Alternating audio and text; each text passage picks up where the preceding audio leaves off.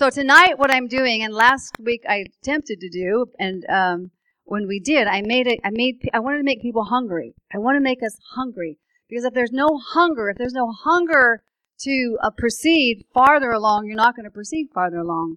So with hunger, you actually end up arriving at the destination of being fed. Because that's the way the Lord is. If you hunger and thirst for righteousness, you're going to be filled with righteousness. If you hunger and thirst for things of the kingdom, you're going to find them. You'll end up finding a book. You'll end up in a meeting. You'll end up with a friendship. You'll end up finding what it actually is that you're hungering and longing for. That's just the kingdom. That's Jesus. He will feed us and he will feed us what we're hungry for.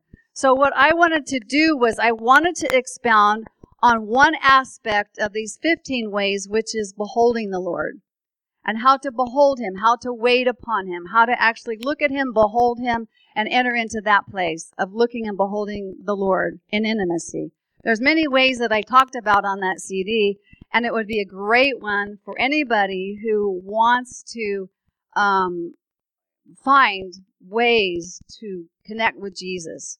So last week I shared stories about a friend of ours, Timothy Lavelle. He's a prophet. He came into town and what I did last time, the last uh, session one, I would call it, was I talked about men of God, prophets of God, seers of God, people who walk with God in incredible levels. And I shared with them how many of them, they didn't start out incredible levels. They didn't start out with seeing Jesus walk into their living room. They didn't start out with angels, you know, coming around and dancing with angels. They didn't start out with uh, these incredible um, encounters happening for them.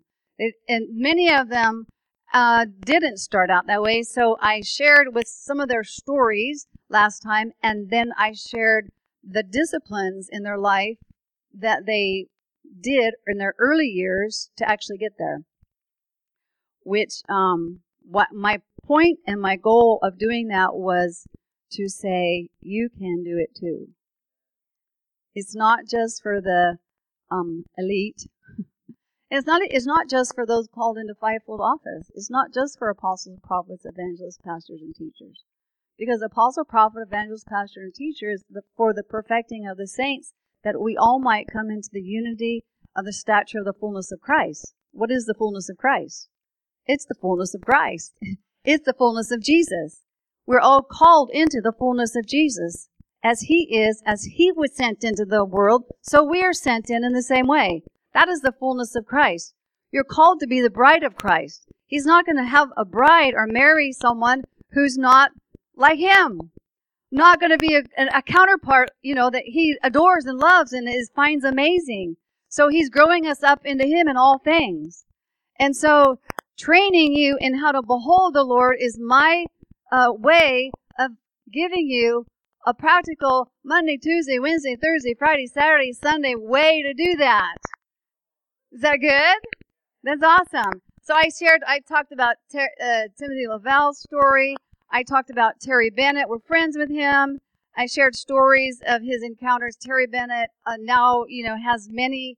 Gabriel comes to him a lot, and and um, Elijah comes a lot. There's uh, um, Jesus comes a lot.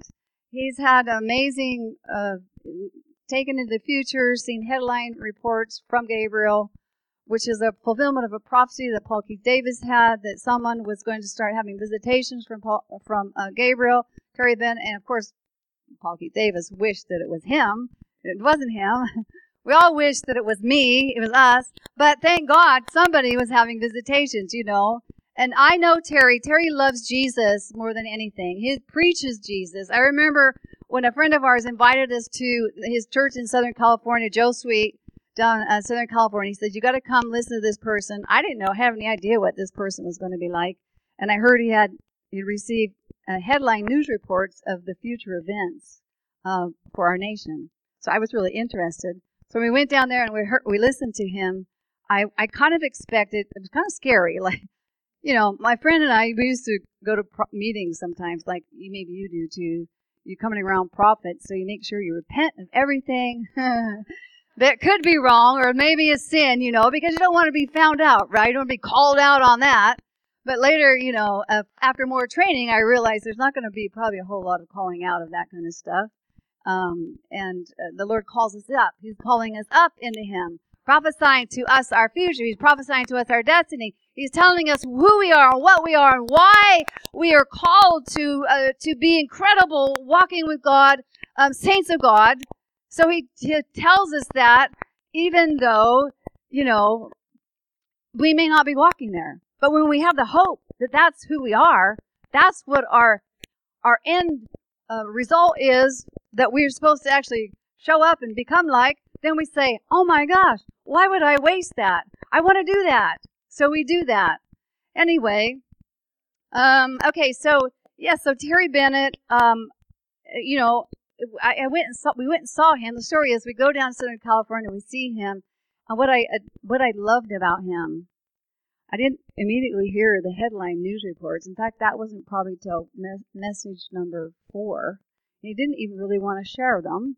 He was kind of uh, pushed into it pretty much, like we really want you to share this with the people. Uh, but Terry just preached Jesus. Message after message after message after message. That's a true lover of God. That's a true prophet of God. They love Jesus. They point at Jesus. They talk about Jesus, and Jesus is everything. That's what I love about Timothy Sherman, my husband. He, Jesus is absolutely everything for him. So, um, I, I know. So, so uh, um, the last time I was with Terry, uh, the last message that he preached, at the end of the last message, he talked about what he was bringing all his people in Tennessee, which is where he's living. He's bringing them all back to beholding the Lord. He said sometimes you have to go backwards to go forward.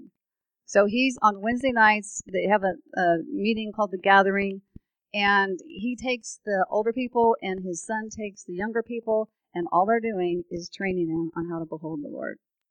So I would say that's pretty high on the Lord's uh, yellow highlighter that he's highlighting right now is how to behold the Lord and to get people, the body of Christ, the people of God, how to actually do that. So you ready? Okay, awesome.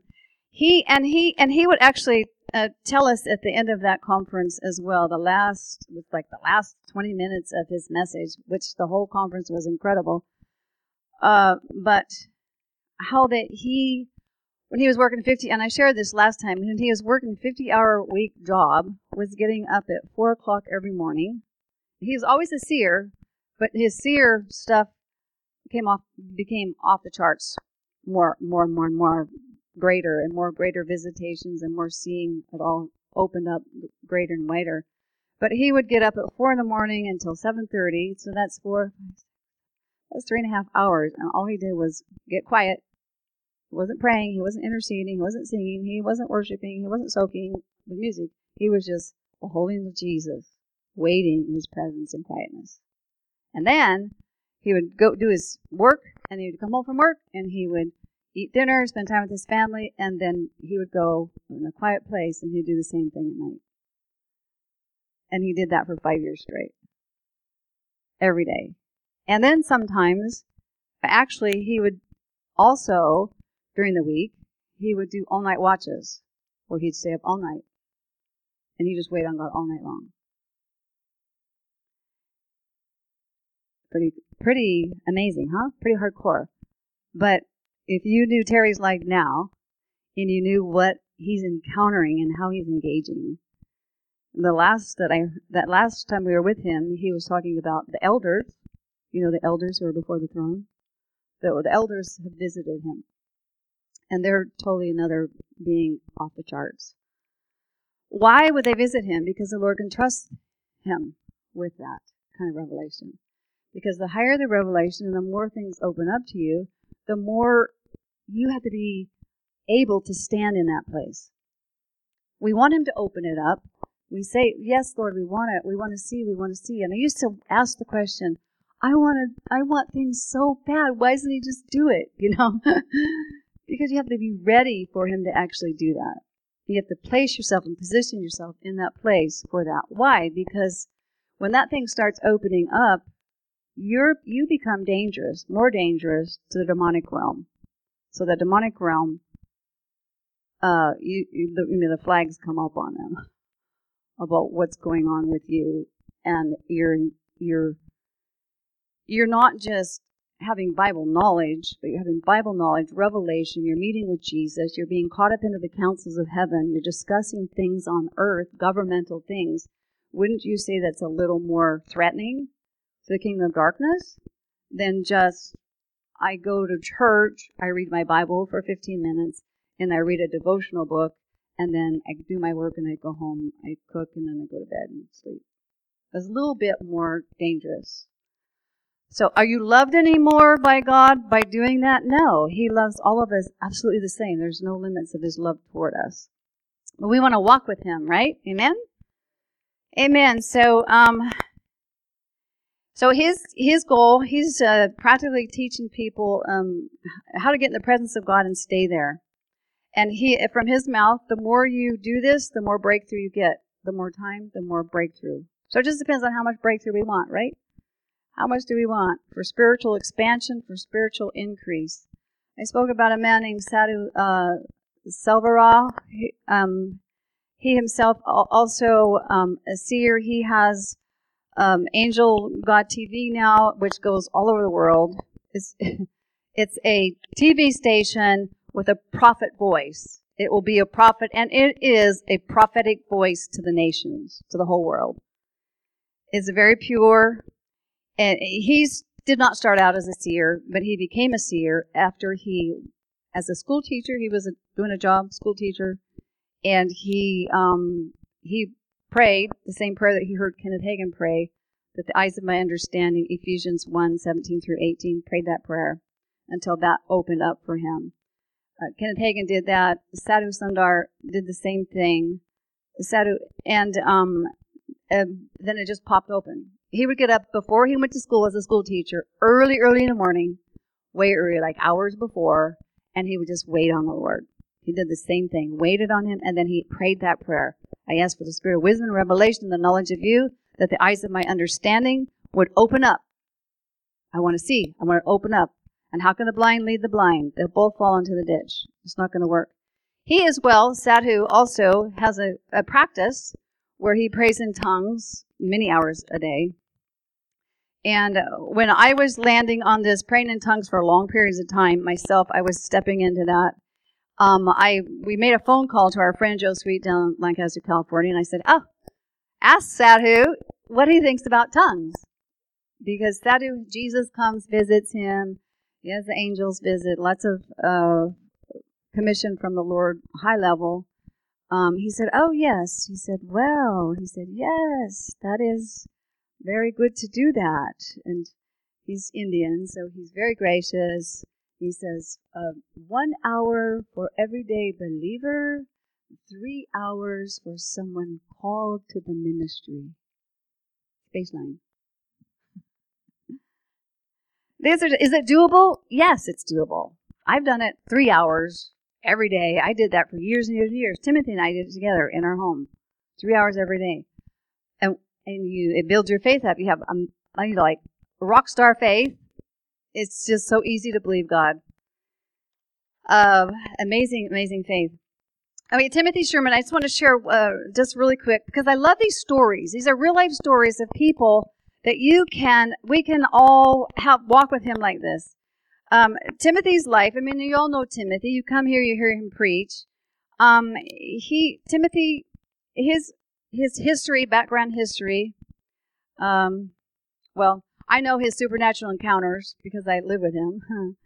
and um, he's translated numerous times. Translated to Russia for three months. Uh, uh, during, you know, he's written a book about that, which we're going to be producing. Um, that's a fabulous story. Um, he's had all night visions. He's seen it to the year 2020. An angel came and all night visions and took him, and he came out of it. And he'd go back into it. Came out of it, would go back into it. took him all the way year, all the way up to 2020. The angel took him. Boom, boom, boom. They went year after year after year.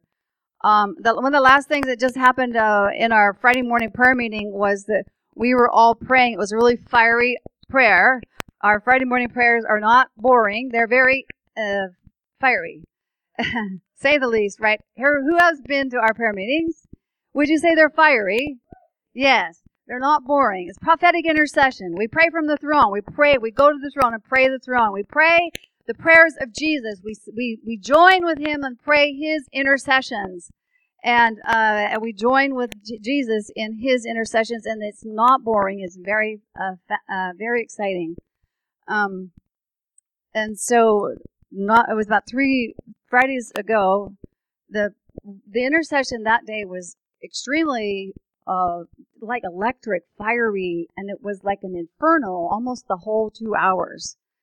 Uh, towards the end of that, Timothy walks off out of our house uh, in the back of our, our patio, walks out, looks up into the sky. He raises his hands and he's just weeping. He's thanking God for what's been happening with the prayer because you can feel it.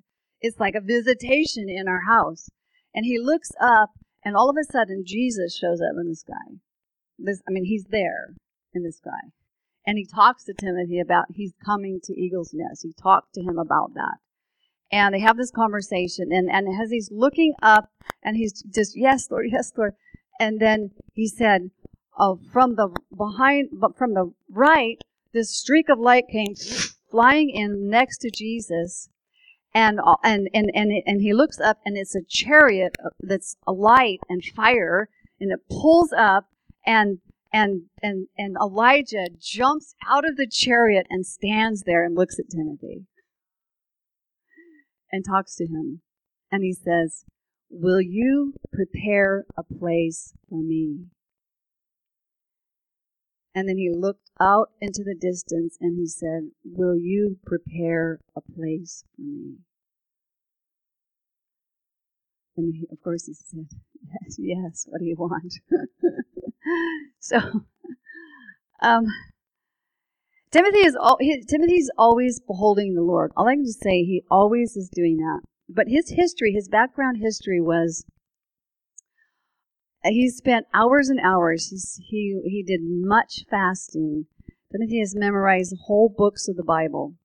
And Timothy is just so much a word man.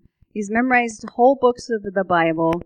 Um, he spent eight, ten hours a day uh, for years, just walking the floor, praying, Bible open, praying in tongues, reading the scripture while he was praying. He spent many hours waiting on God, many hours beholding the Lord, uh, waiting in silence.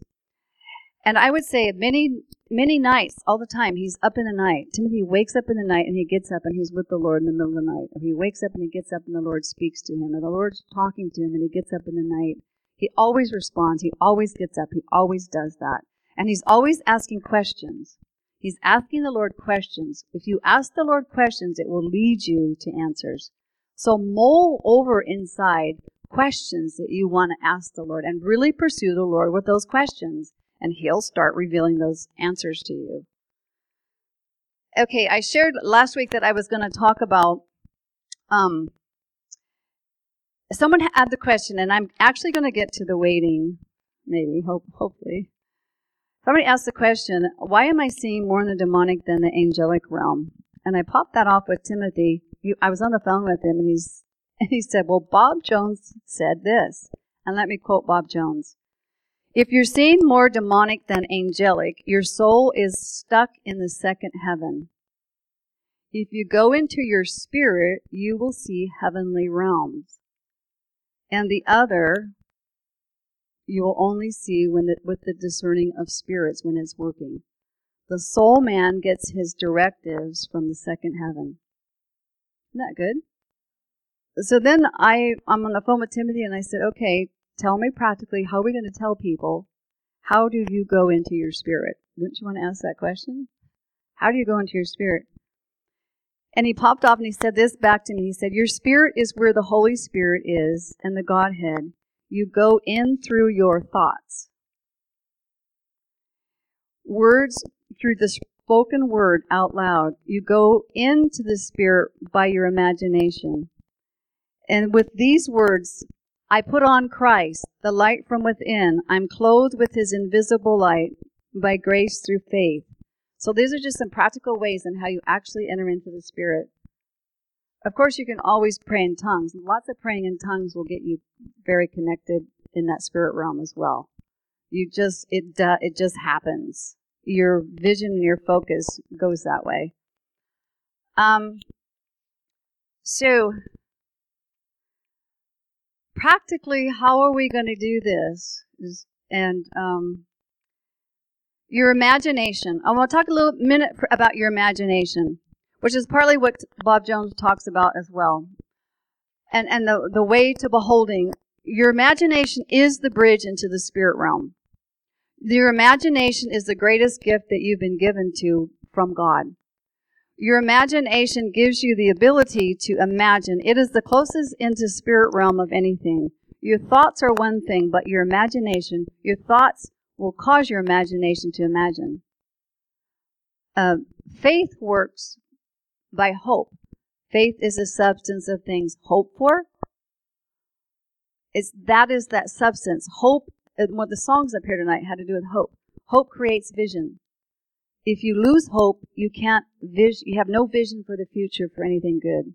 The hope's gone. So your eyes shut down. You can't see. So imagination is the, the is the it's the bridge into the spirit realm. Your imagination is sanctified at the new birth. Uh, that's good to know because you can have confidence that uh, your imagination, when you imagine things with the Lord, that it's good. Of course, you can also ask the Lord to wash your imagination in the morning and at night before you go to bed because we just we come across things. It just happens. TV, movies, whatever. Just ask Him to wash your imagination.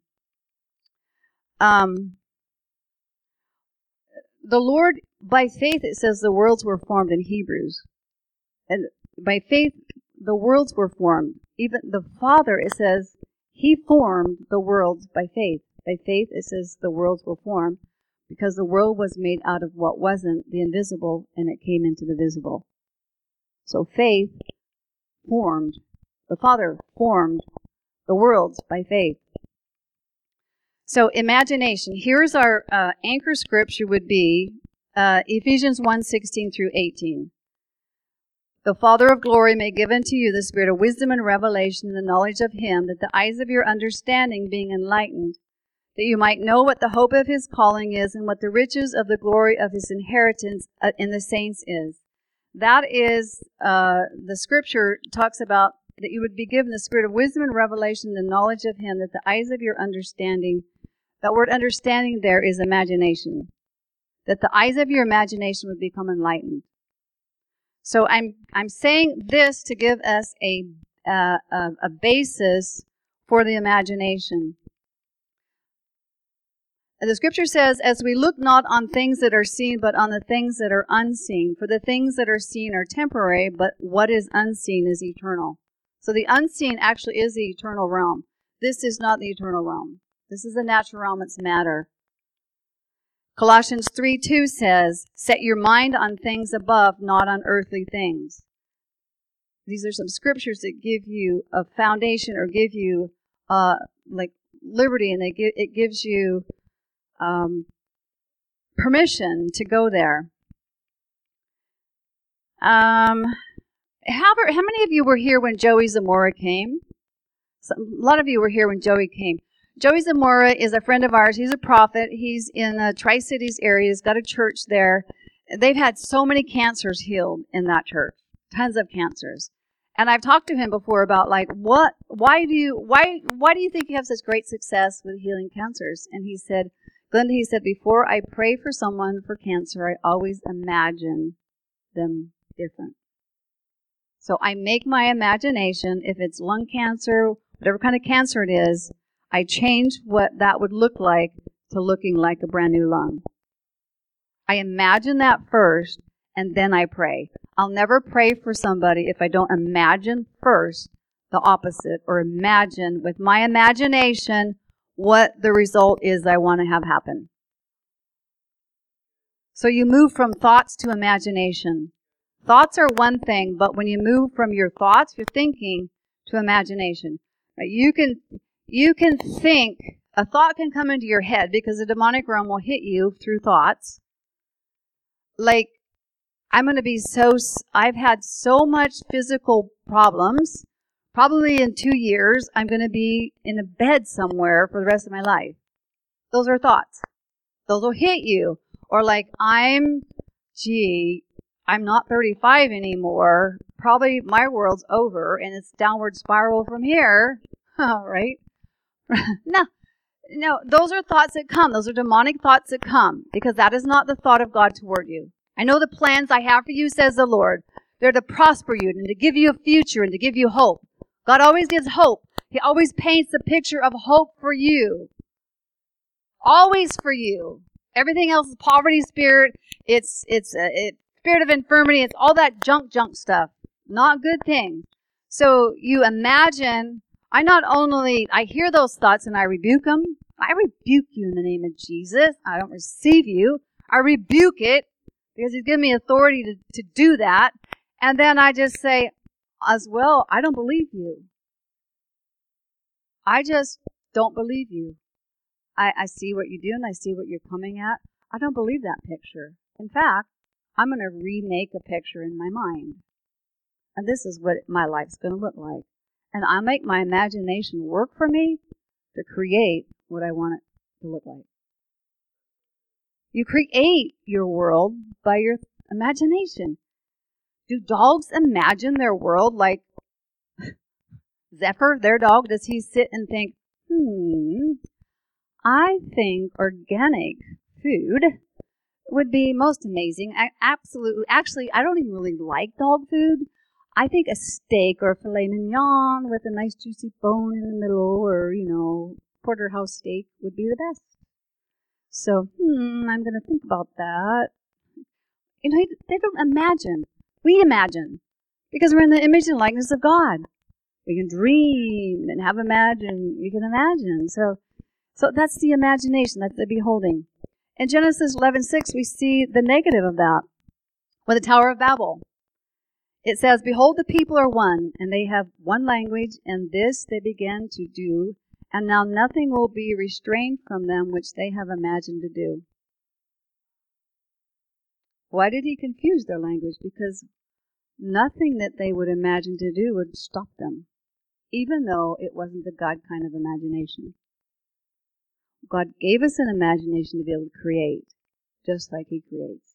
And we create our world through, through what we allow in our head, our imagination. What were they imagining? It wasn't just a big tall building. They were actually building portals up into, they were trying to break through into the heaven of heavens. It was very evil. And they would not have, it would not have it wouldn't have it would have happened because they imagined it together. What if we imagine together like revival breakout and just refuse to allow thoughts that are different from that? What if we refuse just to allow all the negative things that have been harassing your head? And you just say, I don't believe you anymore. That is just not the world I'm going to have. Not only just say I'm not going to think that thought, but I'm actually going to make in my imagination something absolutely different. I'm going to create a new world. Because you know, if that's coming at you, why is it coming at you? Because you're a threat. Because probably most likely the opposite of that is you're a healer. You're a you're going to heal, raise the dead, heal the sick, like Kathryn Kuhlman. Probably that's all coming at you because to discourage you and say, well, you couldn't do that. You've got all this stuff going on in your life. Just, you know, that would be, I mean, if I was a strategist, a demonic strategist, that's what I would do. Like, okay, you know, Mary's an artist and she's going to create hope for people by her paintings.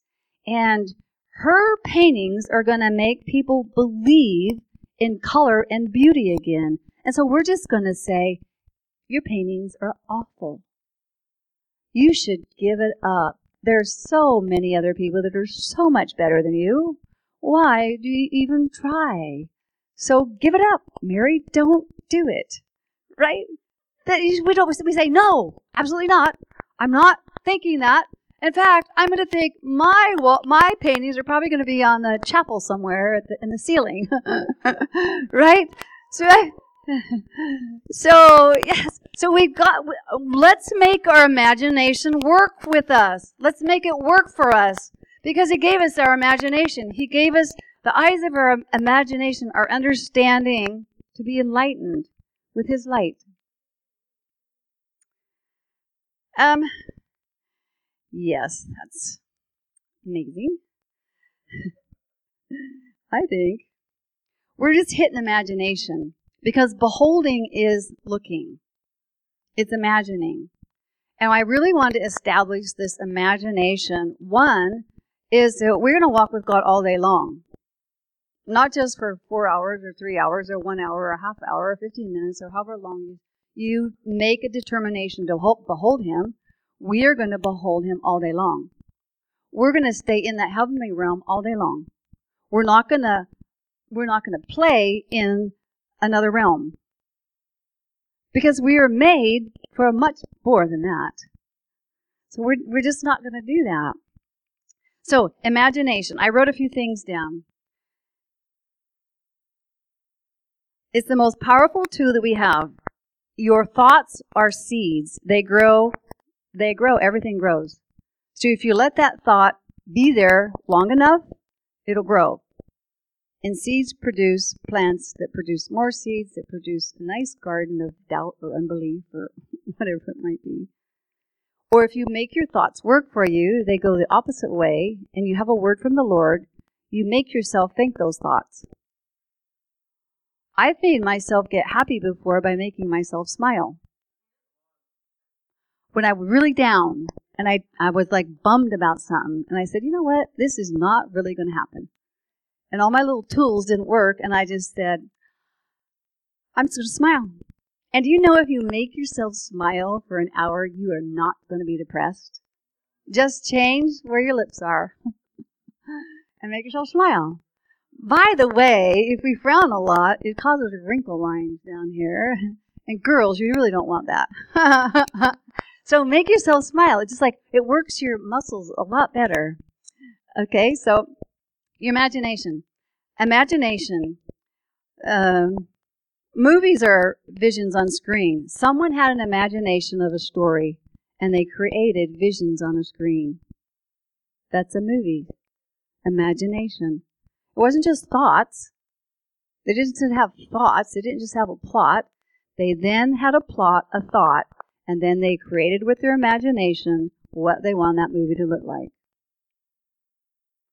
So is imagination. Inventions are all imaginations. Imagination to a better way, a better world. All inventions come from God. I mean, they all they all come. People can use them for good or bad. They all come out of heaven. But it's an imagination. It's a better way to do something. Steve Jobs, imagination, a better iPhone. He revolutionized phones and communication. Texting. I mean, who would have thought? You just send a little text. That's changed all of communication. But there was a thought and an imagination behind it, how to actually make it work. Um, so, of course, we know um, I, one of the one of the encounters of that Neville Johnson had was with Enoch, and one of the things that Enoch told him for becoming amazing as Enoch was, someone who walked with God and was not, for God took him. He, there were several things that he said, and one of them was, "Don't hurt with your thoughts and don't hurt with your words." It's very measurable. Don't hurt with your thoughts. Don't hurt with your words. Be grateful. Be thankful that you can imagine gratefulness you can imagine thankfulness. And um, so that's imagination. That's with our imagination. Okay. Where we're going here is beholding the Lord. In beholding Him, The word beholding is waiting, waiting on God, beholding on Him, beholding Him. In Genesis 1, the word wait here, it's, the same as beholding. In Genesis 1 6 through 9, it says, Let the waters be gathered together into one place, and let the dry lands appear, and it was so. The word gathered there is wait.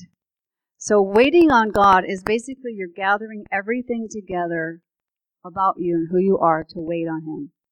You're gathering your body, you're gathering your emotions, you're gathering your mind, you're gathering everything. Just like the, the waters gathered together to form the sea, you gather everything together to wait upon Him. It means to look for, expect, to linger, collect, bind together, bind your body, soul, and spirit together to focus on Him. That is, they that wait upon the Lord shall renew their strength. They shall mount up with wings like eagles. They will run and not be weary. They will walk and not faint. Waiting, beholding the Lord.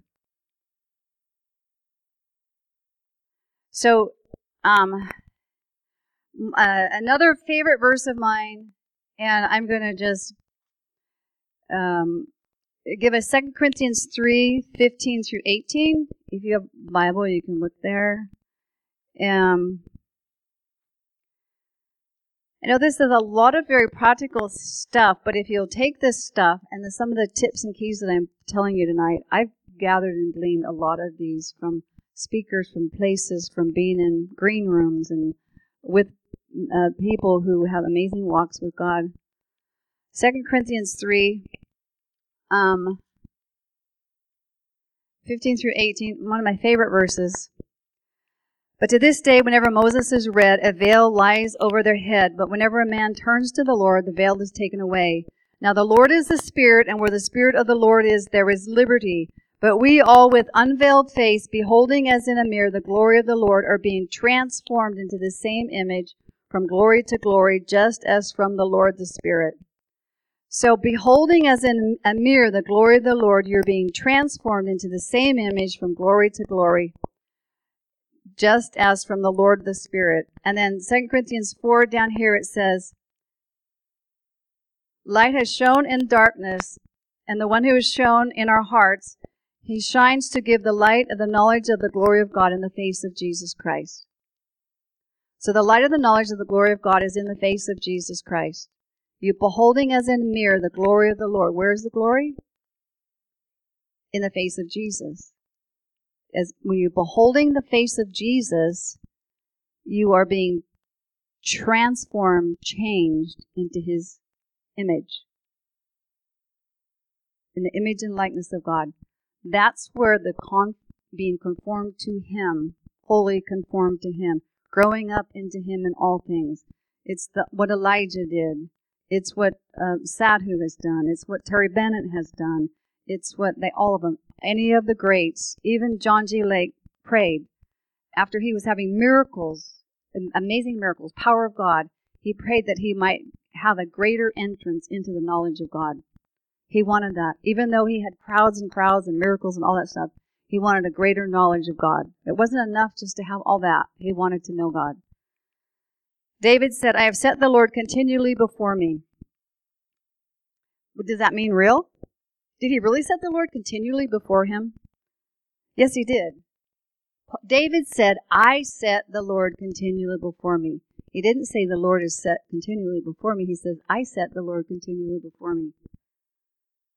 So, um, Acts 2.25 talks about David and it says, I was always beholding the Lord in my presence, for he is at my right hand, that I might not be shaken. I was always beholding the Lord in my presence, for he is at my right hand, that I might not be shaken. He literally saw the Lord at his right hand, to his right, always. He says that, I was always beholding the Lord. Why do we have David, you know, Jesus, son of David? It wasn't, Jesus isn't called Jesus, son of Abraham. Jesus, son of David. Um, because he is at my right hand, I will not be shaken. Psalm 16, 18 says, I've set the Lord continually before me. Because he is at my right hand, I will not be shaken. Therefore my heart is glad and my glory rejoices. In your presence is fullness of joy.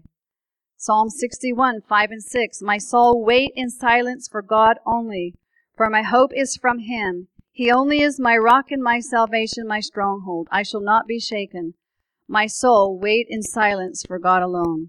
The Song of Solomon, if you read Song of Solomon, Song of Solomon would move your heart with emotion and passion toward him. Uh, Song of Solomon 1 talks about the virgins. Therefore, because of the fragrance of your good ointment, the virgins love you. Those who are pure in heart love the fragrance of the Lord. They want to be in his fragrance. They love his fragrance. It also says his name is as ointment poured forth. His name carries anointing and ointment. Um, my journey, my little journey, my story of my life is I learned how to wait on God many years ago. Uh, I met someone who taught me and trained me in how to wait on the Lord and how to go with Him in silence. And it was his story and the, his, him and his friends' stories that inspired me to go the journey, to like go the long haul journey and do this. And so I um I learned how to wait on him in quietness, and I would wait. In, I had a little place I set aside. It was I call it my God room, and I would go there and I would just wait on him in, in quietness. And I would go an hour sometimes to get ten minutes of just okay, I've conquered this. I'd have ten minutes of waiting where my thoughts were not like crazy, like you know, trying to talk to me for the whole hour about what I needed to do. Um, so my waiting went. Uh, uh, I wouldn't. I didn't. I waited on the Lord in quiet and silence. I conquered that, and was able to do that. And then when I met Neville Johnson and talked with him, I said to him, I said, Neville, I am. Um, he's a prophet out of Australia. I've waited on the Lord for years. I just wait in silence, and I, it's easy for me now. It took a while for me to break through, but once I broke through, I was able to do it. And he said, and he said, Glenda, he said, if you will behold the Lord and use your imagination, add imagining the Lord to your waiting on Him in quietness, you go to a whole nother level. And then I started practicing that, and I went to a whole nother level. So, let me share with you. I know this has been a little bit um, let me share what's happened to me. So, um, waiting on him and imagining him, I really, me personally, I love the middle of the night or really early. I like the 4 a.m. time slot. I'm just saying, I'm not telling everybody to go do this at 4 o'clock in the morning. I'm just saying, it's just my personal preference. I love the quiet. The city's shut down. There's no noise out there in the city. It, it, it's quiet. The atmosphere in the region is quiet, and I and I love that. So, um, in waiting on Him, and then waiting on Him with imagination and beholding Him, what started happening is that whole realm started opening up to me. The visionary realm opened up for me more than it ever has before. And in beholding the Lord and imagining Him and just being with Him and loving Him there in that place, um, so, you know, a couple of my experiences that I've had. One is I, I, I saw the Lord high and lifted up. I saw Him. Um, he, his garment was white light. He he was up his garment came down white, but his garments glowed. They're just full of light. But through his garment was the ladder. And I went, Oh my gosh, you are the Jacob's ladder. Because through him there was a staircase that went through him, behind him, up into the heavens. And he is the way, he is the truth, and he is the life. He is the door to the sheep. You cannot get anywhere, anything, go anywhere any higher than Jesus himself. You cannot access anything in the heavens or the heavenlies except through him. He, his, he, the, the stairway went through him up and um, uh, to the right and to the left of the stairway were like these billowy white light uh, clouds, and angels lined up the pathway into heaven. And um, that's um, as well, I mean, I talked about asking questions. I, I asked the Lord, I was mostly I'm there just beholding, I'm loving Him. I'm not there asking for something or looking for anything. So, um, but in that time of waiting and being with Him, sometimes He just comes in and starts talking to me. He just talks to me about the universe, or He talks to me about uh, uh, creation and he tells me things and I come into like an understanding. He loves telling us things about him, about his creation. He loves, I remember I asked him one time, uh, I asked him one time, I said, why do you love the Father so much? And he took me out. I went out from my body. I flew out and I was underneath a planet and out in the galaxies and the planet was beautiful. And he was showing me the planet, and he was telling me, This is why I love the Father the beauty of creation. That was one experience. And um, then I've asked him about the fear of the Lord. What is the fear of the Lord? But I normally don't even ask him anything. I mean, 99.9%, I'm not asking him anything. I'm just with him. So, what is the fear of the Lord? I, talk to me about what is the. I didn't say it like that it's one of it's in one of those really really intimate times, and I just say, I didn't use my words, but in my heart, I was asking him. And honestly, a lot of things he talks to me about are things that are deep in my heart that haven't actually come out enough for me to actually even think them. So the depths of my heart, and he answers them and talks to me about them. Now that's really loving. That He really knows us in the depths of our heart, of our being. I said, "What is the fear of the Lord?" And then He showed me. I, I saw, I saw a pathway. It was a, a, a pathway of light, and on my right and my left side there was a wall of purple light. At the end of the pathway is the white light, like the white glory light at the end of it and he and he and he showed me the the purple light on both sides was like the red sea of light. And to come into the glory of, of glories you must pass through the fear of the lord. And the fear of the lord will come in you because it the fear of the lord is it's its holiness that takes you into the glory of glory glory glory. So I'm telling you, it is worth the journey. And you use your imagination when you're in His presence in quietness. Because when you're there in the quietness with your imagination focused on Him, then you may say, well, it's just my imagination, but you stay there and you love Him because it's a, it's, it's a, maybe, it, it, the picture becomes real. Like uh, Jennifer's had it happen, where you're looking, maybe you find a picture of the throne of God. You do a Google search, throne room, and you find a picture of the throne, and you're loving the Lord, and you're just imagining this picture of the throne. And then all of a sudden, the throne comes through. The real one comes through. Okay. So, I'm going to give you, I'm going to just give you, if you've got paper and you can take notes, I'm just going to go through. So we can behold the Lord. You get yourself in a quiet place and you behold the Lord. The best way to do is to find a picture of Jesus. This is simple. This is just really simple. Find a picture of Jesus that you love, that you connect with. It's not idolatry. It's just a picture of Jesus. He doesn't mind that it's not exact. He doesn't mind that it's not the perfect him, just a picture of him. And you're going to find a picture of him, and you're going to find a quiet place, and you're going to take the picture, and you're going to sit very quietly. And I would say your heart motive is not to have visions. Your heart motive is not to see angels. Your heart motive is not to have a visitation. Your heart motive would be like Mary of Bethany just pouring love out on Jesus. That's the heart motive. The heart motive with that, the pure in heart, it says, will see God. So the purity of heart would be, I just love you, I adore you, I want to be with you, I want to know you. and you love Him.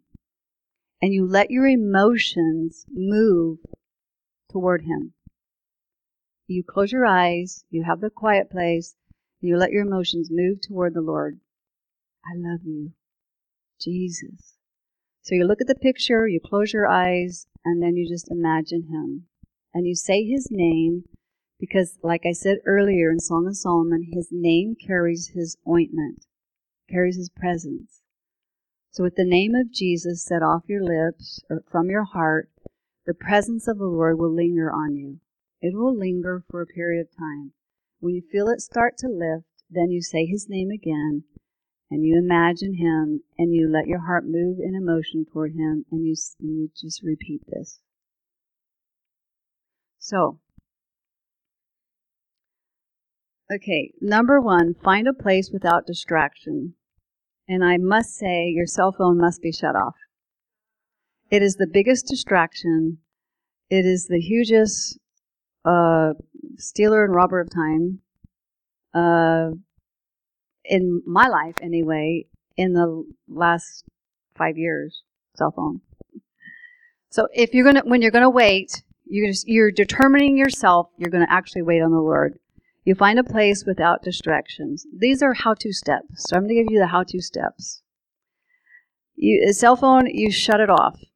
Don't just uh, shut the, you literally shut it off, power it off. Then that way you're not tempted to look up a scripture verse, you're not tempted to do something else. So to set yourself up for success, you find a time, a specific time. So you have a time and a place. You find a place that's your place. You're going to meet with God there.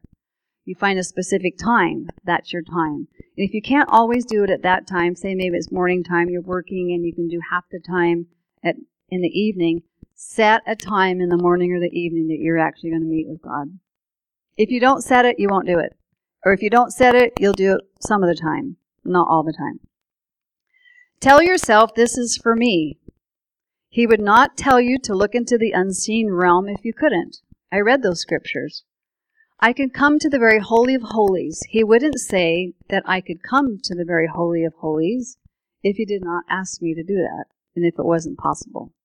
I can behold the glory of God in the face of Jesus because he said I should look at the glory of God in the face of Jesus. He is in me and I can behold him. It says that Christ is within you. In fact, your spirit being is you are a body, you are a soul, and you're um, a spirit. Your spirit being that's been born, you've been born again. Your spirit being is where Christ is within you. Christ is in your spirit man, for the Holy Spirit is, and the substance of Jesus is all through your spirit being. It's like picture your spirit being like iridescent light, and Jesus is filling your spirit. Christ in me, the hope of glory.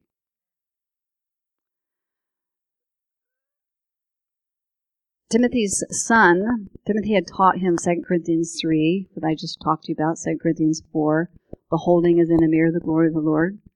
He, he was meditating on this, he was thinking about this, he was mulling it over in his mind, meditating, thinking about it, reading it. And he walked into his bathroom. This was before he's even married. Timothy was mentoring. Walked into his bathroom, looked in the mirror, and all of a sudden, the reflection on the mirror was not what his form, it was actually Jesus. You, you ask me, well, did Jesus just appear in the mirror? No. Jesus is in us, and he reflects through us. I mean, a I looked up mirror. Mirror, light doesn't stop. We are beings of light. Light does not stop. A mirror works because it has something within it that stops the light. And that causes reflection. It reflects back at us. So, he's look, he gets to the mirror, and the light that's coming back, which is come from him, is Jesus looking back at him. Isn't that awesome? Now he was, I don't know, he's probably in his early 20s when this happened to him. Beholding him changes you into his image. I want union with him. I want to be changed into his image. like like mixes with like. Right? Oil and water don't mix together, but water and water mix or oil and oil mix. So you want to be changed into his image. You want union. You want to walk with him in oneness. Make your place comfortable. I have a spot. I've made it very comfortable. So you want to be comfortable. You want to have, if it's, you need a blankie, I have a blankie. I have a little step stool that I put my feet on to where like, you know, my back's not going to start hurting, right? Because I'm gonna, I'm planning to stay there. I'm planning on staying there for hours. Me, that's me. Hours. Because I figure I've got one life to live, right? I'm being trained here. I'm going to be trained. So I got step, step thing. I've got my blankie and I have this kind of like little pillow thing behind me just in case I fall asleep. Sometimes you may fall asleep. If I were to fall asleep, you don't want to hurt your neck, right? So I'm just being really practical here. But I'll drink, I'll drink uh, mate tea. I'll, I'll drink yerba mate tea to keep me awake because I don't want to fall asleep. I want my hours. I want to be with him, and I don't want to fall asleep. So, um, his name carries his presence. I shared that with you.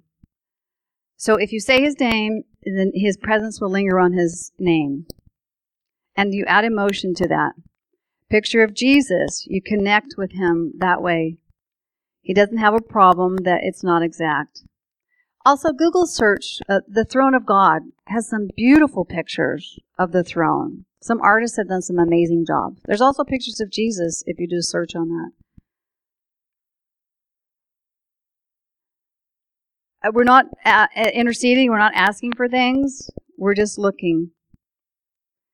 Um, if you're if you do in the morning, if you're going to behold the Lord in the morning, if you will work some things out before you go to bed that's bugging you, what you're worried about or concerned about, you'll have less likely chance that you're going to think about Him in the morning when you're beholding and waiting on the Lord. So just take 10 minutes before you go to bed and think about the things that you're worried about and you can pray in that language he gave you to perfectly communicate with him tongues or your english and just talk through it so when you're ready to get up in the morning, you're clear. You, that's not going to come flying into your mind. Um, I would say that what will happen is the veils of unbelief as you wait on the Lord and behold Him like this, the, you will find that your veils of unbelief will pop up. And the veils are the things that, that uh, keep the vision of you actually stepping into that spirit realm and seeing well. Because the, the veils will pop up. The veil would be like, this is stupid. I don't believe this. I or yeah, I I I don't think that this will work. Or it may be worked for him, but it won't work for me. That's another veil. That's a veil of I'm not well, I'm not good enough. I it can happen for other people, but not me. Well, it's like poverty spirit. That veil will come up. The everybody has their own, but they will pop up. I'm just telling you, if you determine to wait on Him like this, the veils of unbelief will come up. But the coolness is you get to get rid of them. Just tell them, no, that's not true. What is actually true is it will happen for me. I don't choose to look at you or think your thought. I'm not going to believe your thought. You just tell it, I'm not going to believe you. And it goes away. Um, 2 Corinthians 10:15 says, "Bring into captivity every thought to the obedience of Christ." So your job is to bring those into obedience. Um, eliminate all distractions. Um, I would say probably beholding what changes you more than encounters. Be, uh, why? I mean, you think encounters would really change you. Encounter change the way you think a lot. Because you're encountering Gabriel, you're encountering an angel, you're encountering. I know one time Neville, before he was going to Israel, uh, Abraham, Joseph, and a third patriarch, I can't remember which one it was, came the night before he was leaving for Israel. They just showed up in his room. And each of them had a message for him. It changed the way he thought, and it was had to do with the commissioning of the Lord for his entrance into Israel. So, beholding him will change you. Why? Because you're looking at him. And whatever you look at, you become like. So if you're looking at um like let's say a girl, you're looking at a lot of Hollywood stuff. You, are reading the tabloids, you're reading all the gossip magazines, you're and you're looking at that, you're beholding that, and you're like looking at the comparing comparing yourself to the magazines and all that stuff. Um, you start becoming that becomes a part of your world. You start becoming like that. Whatever you look at, whatever you give your focus to, whatever you give your attention to, you start becoming like it.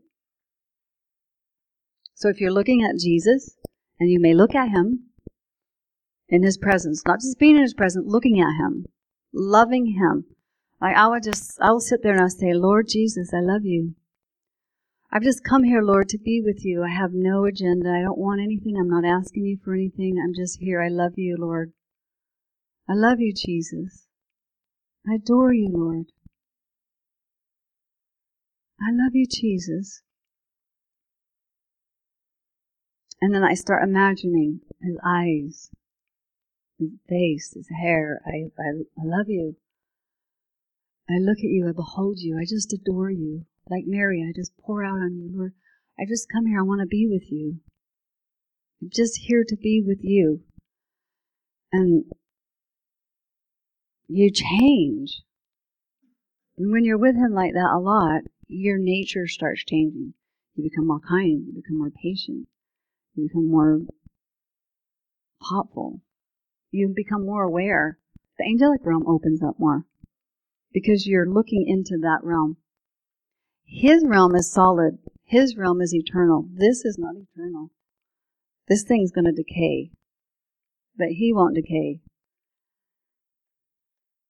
And don't stress and worry about it that you're not going to get it, because that'll make it worse. That's worry. Um,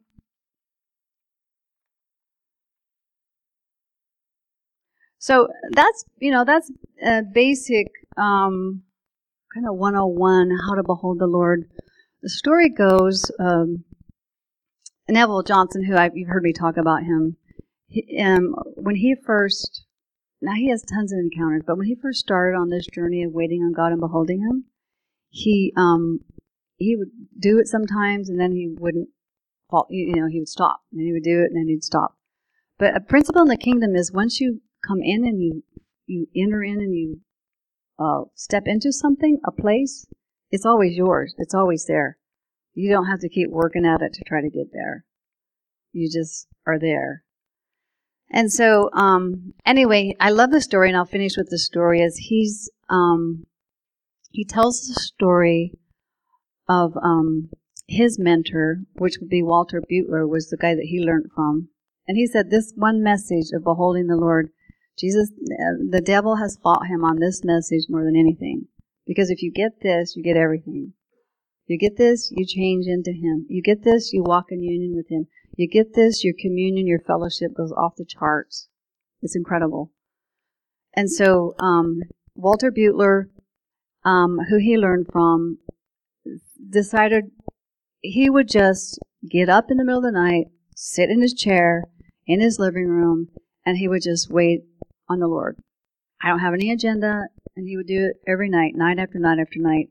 And he would sit there and he would just say, Jesus, I'm here to love you. I don't have anything I'm asking for. I'm not trying to get anything. I just adore you. I'm just waiting on you. And he, he would sit there and he would just wait. Day after day after day after day. After about a year, he's sitting there. Nothing eventful has ever happened. But He's just sitting there. And he, pretty soon he hears the door open to his house. And then he hears steps coming down the hallway. And then around the corner came Jesus. He just walked right in. And he was in this realm. Now, he, he's in this realm and he walks in and he says to Walter, he says, Thank you. He said, Thank you for coming every night and just being with me. And he said, Not many will do what you've done, but thank you for coming and being with me. Isn't that something? And then Walter and him would, would, their relationship was like that for, you know, it just kept growing and growing and growing. Amazing like that. You can go into jesus's realm all the time. You may not get always where he steps into this realm in solid form or steps out of that realm into this realm, but you can step into his realm always. It's spirit to spirit. You step in there and you behold him, you look at him and you adore him, and you go right in to his realm. You go into his realm. And it and it it is a wild, amazing journey. And it is totally worth it is totally, totally worth this journey. And and the hungry will go there. You, you I mean you wouldn't be here if you weren't hungry. You wouldn't have come out on a Thursday night if you weren't hungry. You wouldn't have held in here if you weren't hungry. And so, um, yes, it's uh, beholding Him. In beholding the Lord, we are changed into His image. Beholding in a glass the glory of the Lord, we are changed from glory to glory. You go from glory to glory in beholding the Lord. So that's uh, my uh, practical step by step ways, practical ways to actually look at the Lord and step into this. So let's all stand up. I just want to pray for you. Pray for the hunger and pray for the grace to come upon you from the Lord. Lord, I thank you. We thank you for um, your presence, Lord. We thank you for your goodness. I thank you for your kindness. Lord, I thank you for hunger. I thank you that you said we could boldly come into the very holy of holies by the blood of Jesus. You said we can come right in to the holy of holies. We come into the very glory of God. We come into the glory, into the holy of holies, not just the holy place, not just the outer court, but right into the very holy of holies, beholding you. We come boldly to the throne of grace, not just like, oh gosh, I think I am, but no, we really literally come into before the throne of grace. In literalness, we come there. So, Lord, I'm asking right now for the hunger to land on your people, Lord. And Lord, I ask for grace, a grace, a grace, a grace, a grace.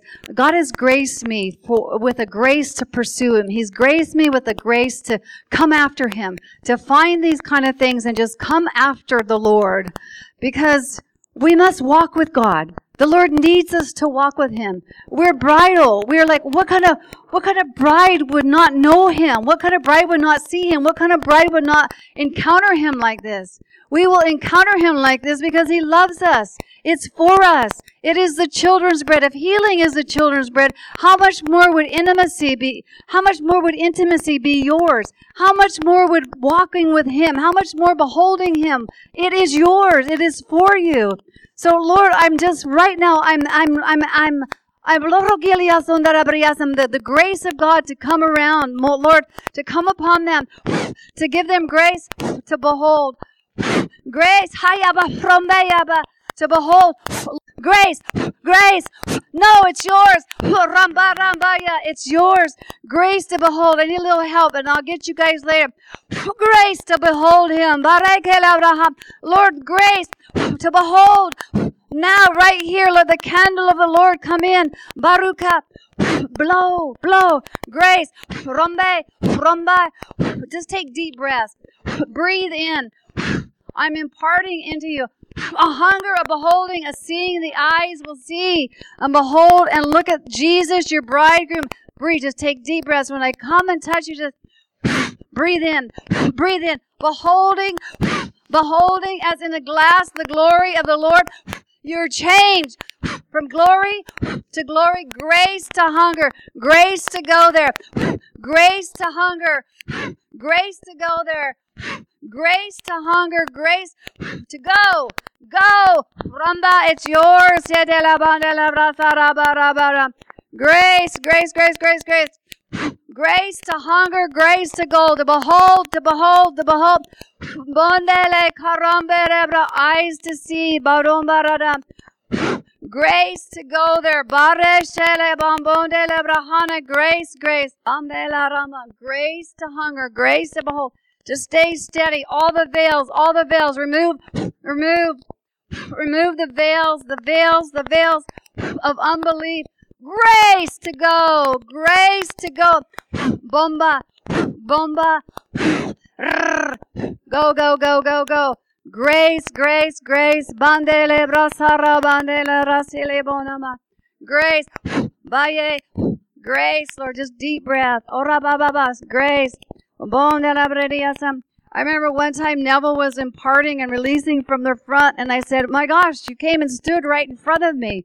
And he said, What? And I said, No, I said, No, you were we were in the room and you came and you stood right in front of me. And I said, Did that was that happening for everybody? And he said, No. He smiled and he said, No, I know. It didn't happen for everybody, but it happened for you. Because I'm hungry. I'm hungry. I'm hungry. I want him. I want to know. I want to know him like that. I'm hungry. Bare bamba. Bare bere asiere brakundere Rainbere brasele brasa. Just take a deep breath. Deep breath. Breathe in. Just breathe. Breathe in. Deep breath. Breathe in. Deep breath.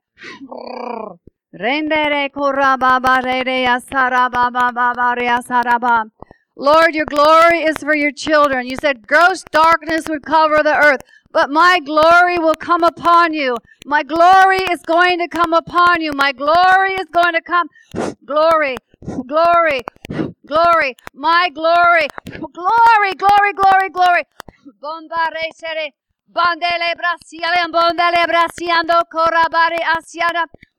Glory, glory, glory, glory, my glory, glory, glory, glory. Bare celebra ondele brasiana. Glory, glory, glory, glory. Thank you, Lord Jesus. Alleluia. Barenge la brasa rabasili ondora brasia rabambara karabamaya. Thank you, Lord. Thank you, Lord. Thank you, Lord. Thank you, Lord. Thank you, Lord. Hallelujah. Thank you, Lord Jesus. Holy, holy, holy, holy. Thank you, Lord. Hallelujah. Thank you, Lord. Thank you, Lord. Thank you, Lord. Thank you, Lord. Thank you, Lord. Thank you, Lord. Remember your imagination. is the greatest gift. Imagine. Take authority over those thoughts. And when you set your time, Terry Bennett, you know, here's his, here's what he says. He says, um, uh, let me find this. He says, I mean, I, I practice it and I went off the charts even with this, but I've done this for a long time. He says, let me find it. 45 minutes to stop the distraction. An hour and a half breakthrough. Five hours open heaven. Eight to ten hours you never want to leave.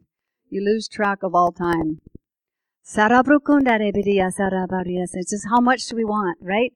There's no condemnation. It's not about condemnation. It's just about how much breakthrough, how much breakthrough. And there's ebbs and flows. I mean, I, mean, I mean, at least I would say at least you know, um, at least take an hour, thirty minutes, an hour, uh, and just start practicing this. Practice waiting on Him, or if you're, you know, you're to go like way, way, way, way into this, like hours. And again, I, it's not. This is not a performance thing. This is just. This is a key for entrance into an incredible walk with God. Incredible walk with God. Incredible walk with God. He's given us so much. He's given us so many ways to know Him. He's just, he's almost a multiple choice. but this one is the most incredible. And when I heard Terry say this at the end of a conference, which was incredible, and then give these like 45 minutes to stop distractions, an hour and a half breakthrough, three hours something else, five hours open heaven, eight to 10 hours you'll never want to leave, you lose track of all time. I thought, man, I got so excited and I thought, I can teach this. I almost went up to him and said, let me teach it. He was at this church and I was like, and I know the pastors and I wanted to say, hey, bring me in because I know I can teach it. I can teach it to us. You know, I had to hurry through this a bit tonight because, you know, eh, I didn't get to really unload it like I really, really wanted to be able to unload it. But guys, it is so doable. And it is, once you break into this, it's yours. It's totally yours. And you can do it at any time. Let's just practice for a minute. Since you guys are all here, I know, you know, we, we gotta go, but close your eyes for just a minute. And all I want you to do, I want the whole room to say his name. Now I want you to think of the picture of him that you like the most, Jesus, and just get it in your mind. Now on the count of three, let's just say his name together. But just focus. Just his see his face. See his hair. One, two, three. Jesus. Say it again. Jesus. Now move with your emotions because emotions with imagination is the most powerful. For example, if you use your emotion in the negative side, in anger, you can connect to a spirit of anger because your emotions will connect you to spirit. It just does. So emotions toward Jesus will connect you to Him. So Think about him. Let your emotions move. Get the picture of him. Now, on the count of three, say his, we're going to say his name together. One, two, three. Jesus, Jesus, Jesus.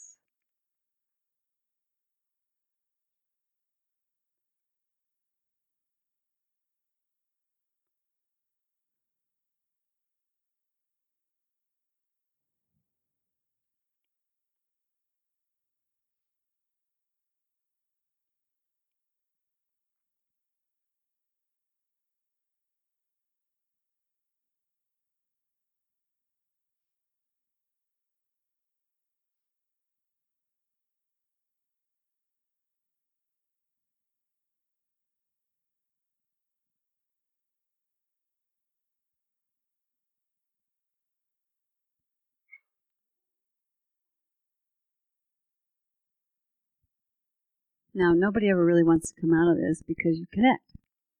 You actually connected to the Lord. And how sad it would is, and I mean, know what happens. There's, I mean, you can do this all throughout the day. Maybe you just take take two minutes, or you're in the car before you turn the key on. Just close your eyes and connect to Him, and then just ask Him to come with you. Invite Him to come with you wherever you're going. But first connect to him.